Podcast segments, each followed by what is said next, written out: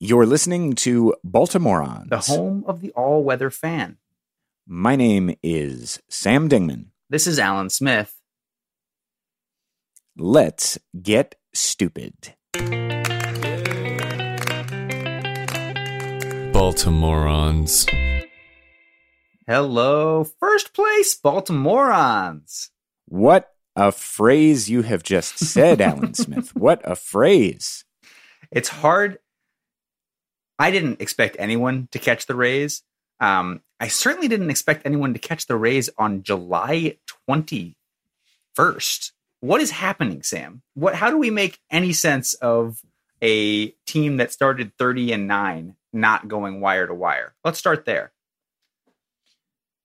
Yeah, let's let's begin there and let's also uh, come to terms with with something here, Smith. It's very very easy. I don't know if you've been feeling this way over the last, you know, uh, 18 hours or whatever it's been since uh, we won the extra inning game. Um, Less. it's very 12 very hours? easy. Yeah, yeah. Um, I don't know. I've, I've been up the whole time watching replays of that Gunnar Henderson throw that ended Oh the game. Oh my goodness! And the uh, Urias um, uh, game-saving layout at second base. Okay, okay. Hot take. Hot take out of the gate here. Is Ramon Urias the Todd Frazier we thought Todd Frazier was going to be? I uh, had very, Let's- very low hopes for Todd Frazier. Uh, the Todd father was never someone who I particularly was excited about. So uh, I would say he's he's twice the man that Todd Frazier ever was hoping to be. well, um, let, us come back to that comparison in a second. I think the the big question um, that I've been wrestling with, low these however many hours it's been, Yeah. is eh, like, am I? it- It's so tempting for me to go. Um, well, clearly, what's happening is predictable regression on the Rays' part. We are not good enough to be in first place, and we're just benefiting from their inevitable return to Earth. And it'll be a dogfight between the two of us the rest of the season. And oh God, And the, the Blue Blue Jays Jays. are starting to put it together, and and they'll probably win the division anyway. And Yep. all of this is an illusion, and I, I should just um, find a new thing to be interested in for the late summer. that that's where my head goes. Yeah. Are you experiencing any of these feelings? Absolutely. I mean, I had given up as of the Dodgers scoring first in the third game in our in our three game series against them. Um, I had decided that we oh were God, exposed. I hated that so much. We were exposed. It was over, Yeah. and our starting pitchers were were collapsing, and we know that our middle relief is not enough to get us through anything once the starting pitchers can't go six and a half strong innings, and it's it was all over. It was all over. Oh God, oh God, oh God. But you know, one of the things about I think being a um uh, an Orioles fan right now is that we well first of all we are programmed to assume the worst that is that is a known that is a known factor but i think also um Yes, the- yes, it is. the the um the way that sports is absorbed right now and the like reactions of absorbing the Orioles game not only through watching it on MASN but also through observing it on Twitter and also through checking in on sort of like multiple different 24 news cycle takes is that it's sort of impossible to not overreact. I, I don't think like I don't think this is even just Orioles Mm. fans anymore. I think we've changed. Baseball used to be a sport where like you'd check the box scores the next day and you would sort of like I, I don't know. I don't, I don't think people were living and dying with like whether or not Dean Kremer was able to get out of the inning with 32 or 36 pitches quite so much. Hmm. Hmm. That's really interesting. Wait, say more about that. Say more about that. Well, What, I just- what do you think? When do you think that change happened?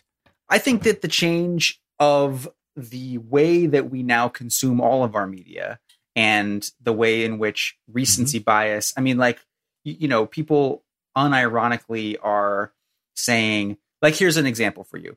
uh, across sport. People are like unironically saying that Dame Lillard is the greatest Portland Trailblazer of all time. Um, and you know he's a very good basketball player. He's like decent at uh, he, he's he's above decent. He's a, he's a, he's an all star. He's very he is very talented. But like the recency bias of that to erase like your Clyde Frazier's and your uh, uh, Domantas Sabonises and even your your um your your Bill Waltons is like people have this need for the moment that we are currently in to be the greatest or the worst sports moment Yeah. ever. And I think that the that the the way that that sort of plays out in baseball watching is like either the guy who is currently pitching is a scrub or he's the goat. And like there isn't a lot of space for um uh I mean, you know, here's another example. Orioles Twitterati was absolutely um baying for Colton Cowser to be called up. Absolutely baying. I would say that like, you know, people were were calling Elias nasty names and they were saying like, you know, Yes, this team yes. doesn't really care. They don't want to win. Are we just like waiting for his clock? Like, what is this loser Bush League mentality? hmm And then he gets called up and he goes 0 for 15, which is a very reasonable thing for happening to somebody who is just making the transition to the big leagues. People are baying for him to be designated for assignment. Yes. Calm the fuck down. That is that is 15 at bats against major league pitchers, people. Relax. Relax. Anyway, I, Right, I, I guess I. I think that that, that Yes, whole and- phenomenon and- is yeah. Go ahead. Oh no, I was just going to say, and P.S. That's how Adley's career started out. That's how Gunnar's season started out. Yeah, and whether or not you know Colton Cowser becomes the next amazing prospect to make the jump to the big leagues, we will we will discover. But I don't think that um, I don't think, and maybe I'm maybe I'm being um, naive in my own sort of backwards lookingness, but I don't think that's how baseball specifically was meant to be consumed. Over 162 games, like Mhm. you're going to go up, you're going to go down. Like you're gonna you're gonna have you know we, we're going to talk a little bit about the Orioles' new signing, but I think one of the really interesting things about uh, trying to guess at whether or not he's going to be any good is looking at his season not with looking directly at his current ERA, which is a little high, but Ghastly, more ghastly. more at what that ERA where that ERA has been trending of late, right? Like that's maybe the Yeah. more interesting Yep, question. totally. Um, and like so, I guess what I'm saying is like trends matter. Uh, individual games don't matter. It's super exciting to watch the Orioles come back and win four three. But I wish that we were doing it with slightly more, um, like myself included, right? I, I am totally caught up in this. I wish I was doing it with a little more context and like not feeling quite so bent out of shape when we lose two straight games to an admittedly extraordinarily talented Dodgers team. Yeah.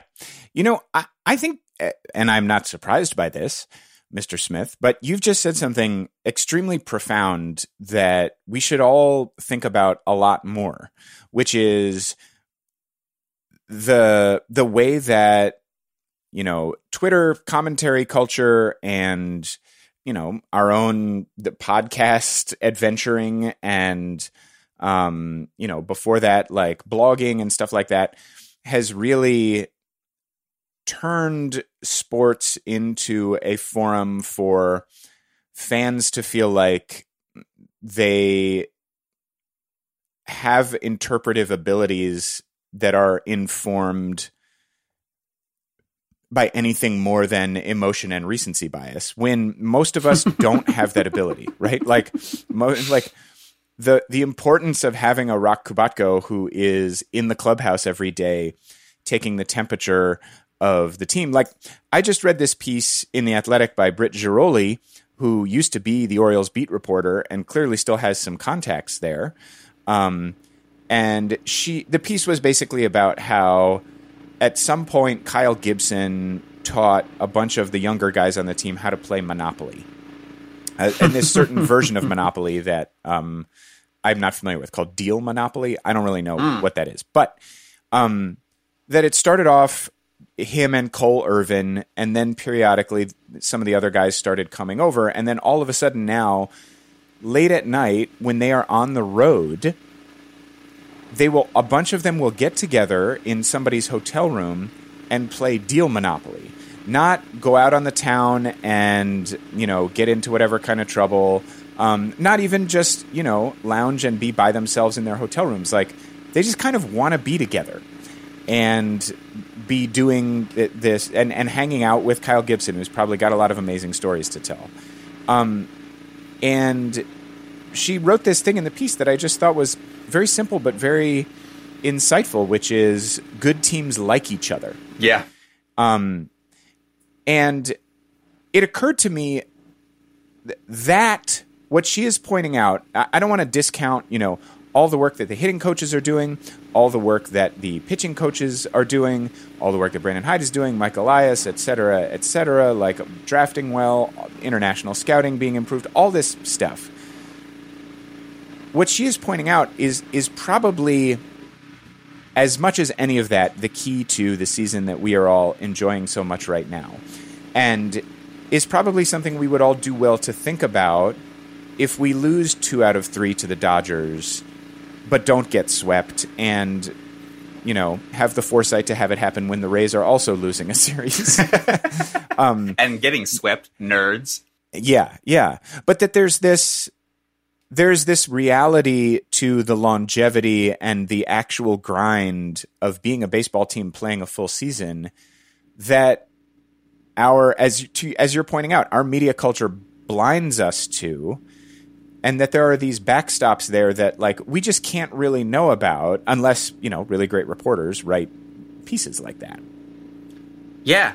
I think that's also a very useful um, you know i think one of the things that we've been talking about on this podcast that that is so exciting to us about this team is this feeling that they are a bunch of um, you know maybe like the 2004 boston red sox silly idiots who don't know any better like there there's a there's this a certain uh-huh. feeling uh-huh. of like uh, why not you know not not exactly why not us because I don't think it's even that coherent but I would say like I get a real a real vibe from this team of like mm-hmm. um, they are more concerned with having fun together hanging out and playing the game the right way than they are like with the like larger um, uh, media landscape of who is where in the power rankings and uh, like are we second or third and has have we passed Tampa Bay like in the ESPN power rankings or not which we haven't right now which why whatever it doesn't really matter none of that matters to these yeah, guys yeah. which I think is serving them in very good stead um, and I, I just think that that's kind of an mm-hmm. interesting mm-hmm. thing to reflect on. Like, I also got caught up in the feeling that if it wasn't Felix Bautista going two full innings, we were going to lose that game. Um, and that might have been true, yeah. but it also might not have been. Mm-hmm. Like, you know, who who who knows that other people on this team have uh, core competencies and maybe could have been doing things better than we suspect of them. Um, mm-hmm. I, anyway, I, yeah, I, I, guess I guess I think that like that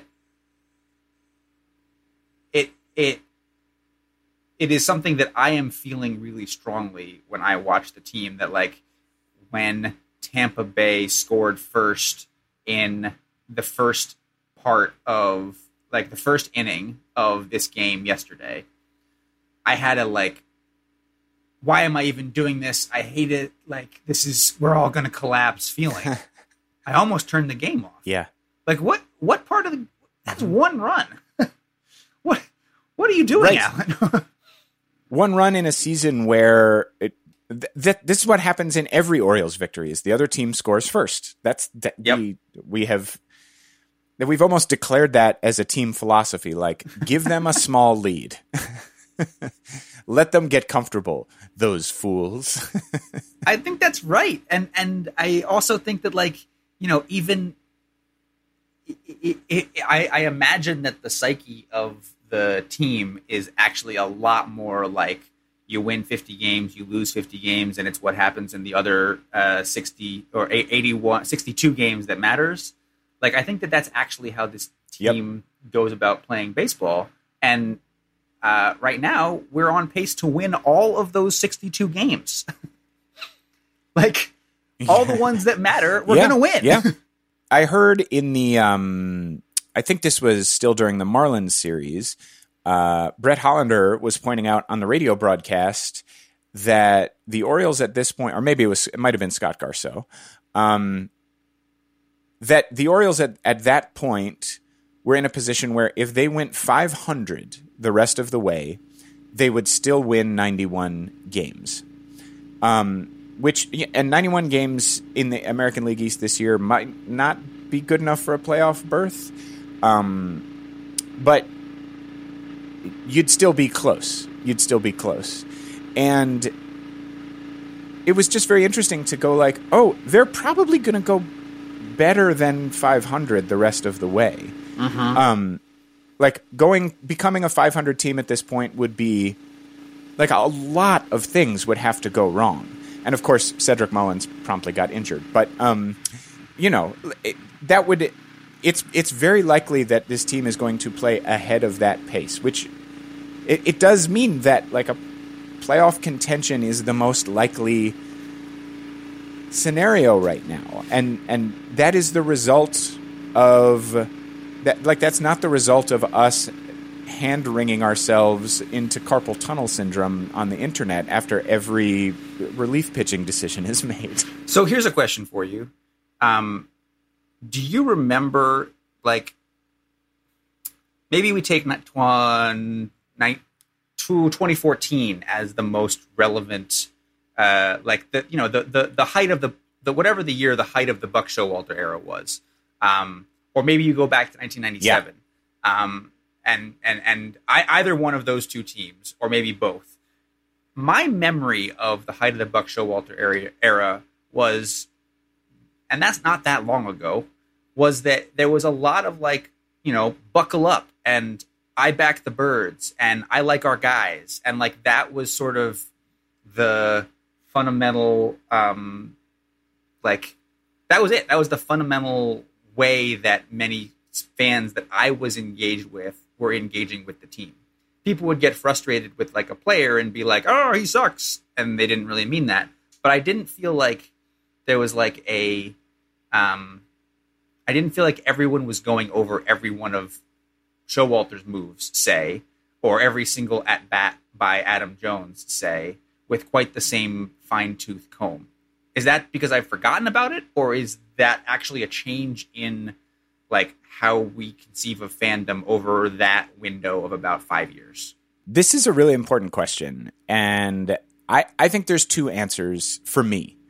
The first answer is I think the collective Oriole fan trauma of the Encarnacion walk off when Showalter left Jimenez in and didn't put in Britton. Um, I, I, don't, don't know what you're talking about. Any of us. That's called trauma, Smith. um, I I think I think that we are not over that, and I don't know if we will ever get over that. I, I, I think in the moment it was so bad that we wanted to pretend like, ah, this was just a momentary thing, anything could have happened. But looking back, like the amount of damage it's you know, and there's been some reporting about this, like the amount of damage that did to Showalter's reputation in the clubhouse, the way that it exposed the you know, very significant weaknesses lurking just under the surface of the organization in terms of how things were constructed, the way that it just vacuumed the life out of a period of seasons where things had been going really, really well. I think we're all clenching, waiting for that to happen again at all times. Mm. And I don't want to speak for everybody, but I kind of would be interested to know if other listeners feel that way. Like I, I think because the dark times where then got so dark after that too.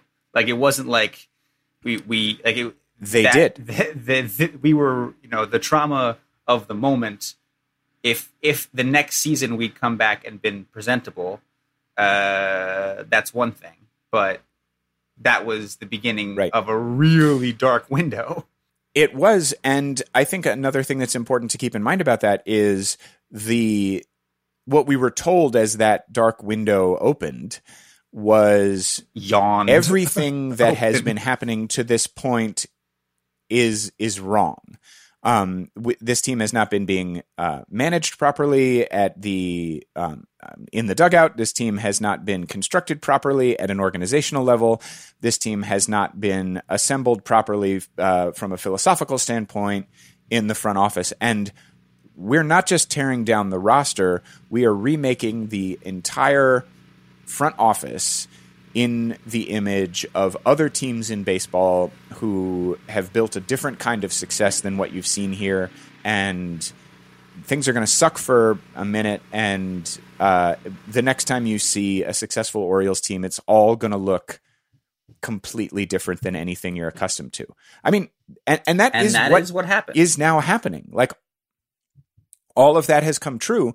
But so I think as a result of that, we have been sort of primed. This is the second part of my answer. I think we have been primed as fans to evaluate what's happening differently, to say, like, this isn't just sheer Showalter grit and Adam Jones uh, bubblegum hustle and Manny Machado immaculate defense in spite of minimal apparent effort uh, on the field. Like Hmm. this is actually the result of a ground up philosophical transformation. And so it should be evaluated as such. So I think that accounts for a lot of all Hmm. of us on social media being armchair sabermetricians, um, armchair, you know, uh, platoon advantage investigators Mhm. because you know we've been told that that's the way this team thinks now Mhm. um, and i think it's why to to pivot ever so slightly i think it's why the shintaro trade did not make people i mean if you look as recently as last season right we trade away mancini and lopez um and everybody's like they've they have no plan. Like th- this is a disaster. Like we were just lucky to get this far. This is a classic orioles you know fumbling around in a dark room with a blindfold on. Um obviously that was not what happened. And already this midseason you see the the Shintaro trade and at first people were like yikes that's a high ERA but then everybody was like well wait a minute now. Yeah. he has not he's just been focusing on the fastball and the splitter. Hey that's what bautista does. Oh actually um he hasn't given up a run in 15 of his last 20 appearances. Oh uh he throws pretty hard. Um the as you pointed out like the trend lines of, of his performance have actually been amazing. This could actually be a, a textbook elias steal. We love mike elias. Like that Yeah. change that No, no, change that's is true. starting to happen. That's true. It was uh it was amazing. It was amazing to watch. Um and I think it's you know there there I'm not going to sit here and call Mike Elias a genius, but I do think there is a way that genuinely innovative people in any field have a way of without publicly saying what they're doing but doing things in an innovative way over time it trains people who admire those people to try to like look figure out how their Hmm. mind works hmm. um and i think that's a little bit what's happening with elias is like you know Right. We're all we're all remaking our fandom in his turned- image in some ways. Yes, and having you know the fact that he has successfully made Tyler Wells and Kyle Bradish and Dean Kremer into viable major league pitchers. The fact that he did not send Gunnar Henderson down when he was scuffling, but let him take the time he needed to fill it out, figure it out. The fact that he brought in uh, the fact that he turned Yennier Cano into an all star. the fact that he thinks there's something to Shintaro, I, it, his track record is strong at this point. Like it, it it's a strong Yeah. track record. Yeah. So does that Aaron mean- Hicks, let's put Aaron Hicks on that list too. uh, Ryan O'Hearn. Do you feel like that means you are um, hoping for a couple more Elias steals over as we head into this break, uh, or the the the trade deadline, or do you feel like this team um, is ready to make as much of a run as they're ready to make? I definitely, uh, you know, I would like to see Shintaro throw a pitch before I and anoint him the solution. Mhm. Um, but I and I do think also that uh, he alone is not going to be like at this point. I don't feel like Cionel Perez is somebody I feel comfortable counting on for the stretch run. I don't. I am glad Bryan Baker pitched well last night, but he has been sufficiently inconsistent that I don't really feel good about that. Like I'd love to see us get at least one more middle relief option in there. Um, in terms of a starting pitcher, you know, apparently the idea is, and th- this is maybe something we could talk about for a second. The, apparently, the, the the idea is let's let's give Grayson Rodriguez like you know three starts before the deadline, and if he can finally be the guy that we think he can be, maybe we don't have to worry so much about um, Lucas Giolito or Jordan Montgomery. Um, and I- don't know. I at this point I'm sort of interested to see that play out. Like I, I know that Grayson's final line in that Dodger start was not great, but for the first five innings that he pitched, he was very good. And you know, this gets into like, oh, well, should we have pulled him a little bit earlier, or maybe we should have let him see if he could struggle through that um, sixth inning. Um, it it certainly did not feel though like, oh God, he still doesn't have it figured out, and and we we need a, a better long term Mhm. solution Mhm. um like to me the question is st- i'm i'm rambling i guess that to me the question is still is there a rental arm out there who is going to do a better job than Grayson Rodriguez Or And- or possibly is there a rental arm out there that allows us to go to a six man rotation for a while and s- p- put fewer innings on a series of arms who have never gone into October? I I think that there is a reasonable case to be made that's a good point. that like our current rotation they're all looking right now if these trends continue to like put a plus 50% on their career high innings pitched. Yeah. Um Yeah. and that's right. an unknown.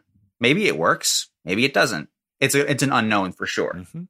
That's that's a really good point, and I real I'm realizing I, I feel like I saw something somewhere earlier this year saying like, oh, the Orioles are are disinclined to go to a six man rotation, and I sort of took that as gospel, but Hmm. um, i wonder why does or not. if, I mean, if it's true to this day Yeah, I mean, I could see that it, you know, in the spirit of deal monopoly, there may be behind the scenes routines that these guys are on that they're worried about disrupting. Like I did see some people say, speculating that part of what was going on for Tyler Wells in his like disaster start was that he just had too much time off and he got off of his regular cadence. Um, and maybe that is more important. Um, but I do. I will say I do think that I'm only comfortable bringing in a new starter if it is in some sort of six man um, setup because yeah.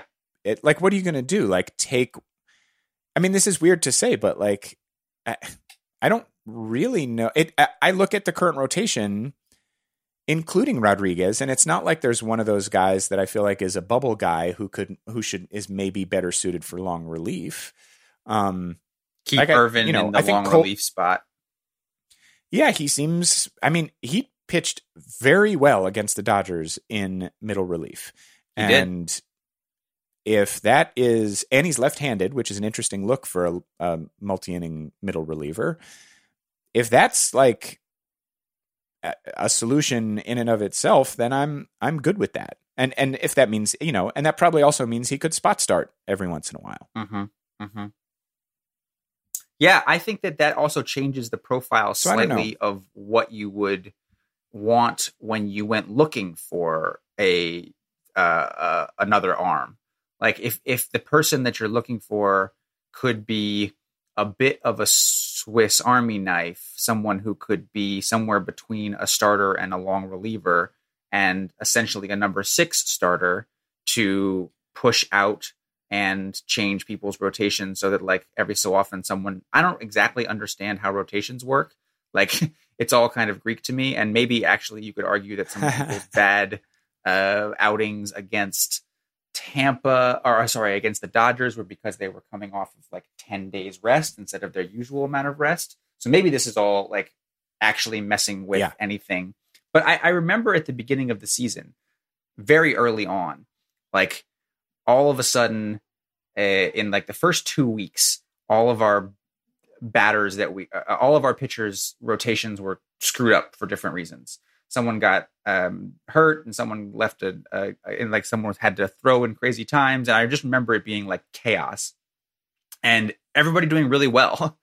Uh, and so I wonder, like, you know, do we put too do we put too much um, credence on the like everything has to be on a routine. It has to be every five days. Everything has to be a standard operating procedure um, for or or can bat pitchers actually be more flexible than that? Because if they can be more flexible you'd really like to have fewer innings on everybody's arms. And i'm including Yennier Cano who's having like an all-star level season but is starting to like change how he's throwing slightly according to Ben McDonald from exhaustion. Like we we don't want that to be a um a thing that we have to start dealing with in September because that's when we need everybody to be trim and fighting fit. Yeah, yeah, absolutely. Absolutely. So here's the other question for you then, Smith. Um do in as we talk about all this, is pitching the only place where you think there's a conversation to be had? Do you want to see any Yes. changes to the lineup? I don't. Um, I am a uh, because of my ability to remember um, Adley's first couple of months with us, because of my ability to remember um, May when Gunnar Henderson was was struggling. Um, I think we have built enough of a cushion that I think we can allow um, Westburg and Cowser to continue to be um, bottom of the order players. I would rather have them in there getting their at bats than a Mateo anyway. Um, and I would rather those people, uh, you know, continue to get the time that they need to develop as uh, uh, major league players, um, rather than messing up their whole rotation by putting them back on the bench a little bit. Yeah, I I think I agree. It does not necessarily in this moment feel to me like there's some giant lineup hole that we need to fill. I am worried about like center field needs to coalesce like we need the um you know the Aaron Hicks reclamation tour is not going to last forever and Cedric's health seems to be a question mark and Cowser at some point needs to kind of figure it out. Um but that's not like red alert level um concerning and it, it as problems go as you gear up for a playoff run these are not bad problems to have and i think as a note to end on smith we are going to have to come to terms with that. Yeah, and you know, I think I think that the um the promise of uh an amazing um like exciting complicated um uh, beautiful, um, like you know, stocked farm system is that I think that we uh, we get to keep relying on them and we get to keep counting on their uh, viability. And and um, that to me to all the things that we've been saying like I'd rather prejudice those guys continuing to like like each other. And all those farm boys uh, you know they've all been playing ball together for a while and they like each other. So when someone like colton comes up he's not dealing with a bunch of um, cold professional major leaguers. He's dealing with his friends plus some cold professional major leaguers. And i think that that like that helps the chemistry. That all that can do is help that feeling of like these guys like each other. They want to play with each other. Um, you know the the uh, the whole process of of culture mattering is only improved in in that in that world. But Sam, I have a very important final question for you before we before we uh, let our Baltimore league leading division leading excuse me division leading Baltimore Orioles go back and um, play another game in Tampa. Are you ready for my question? I am. I am. I am. I'm on the edge of my seat.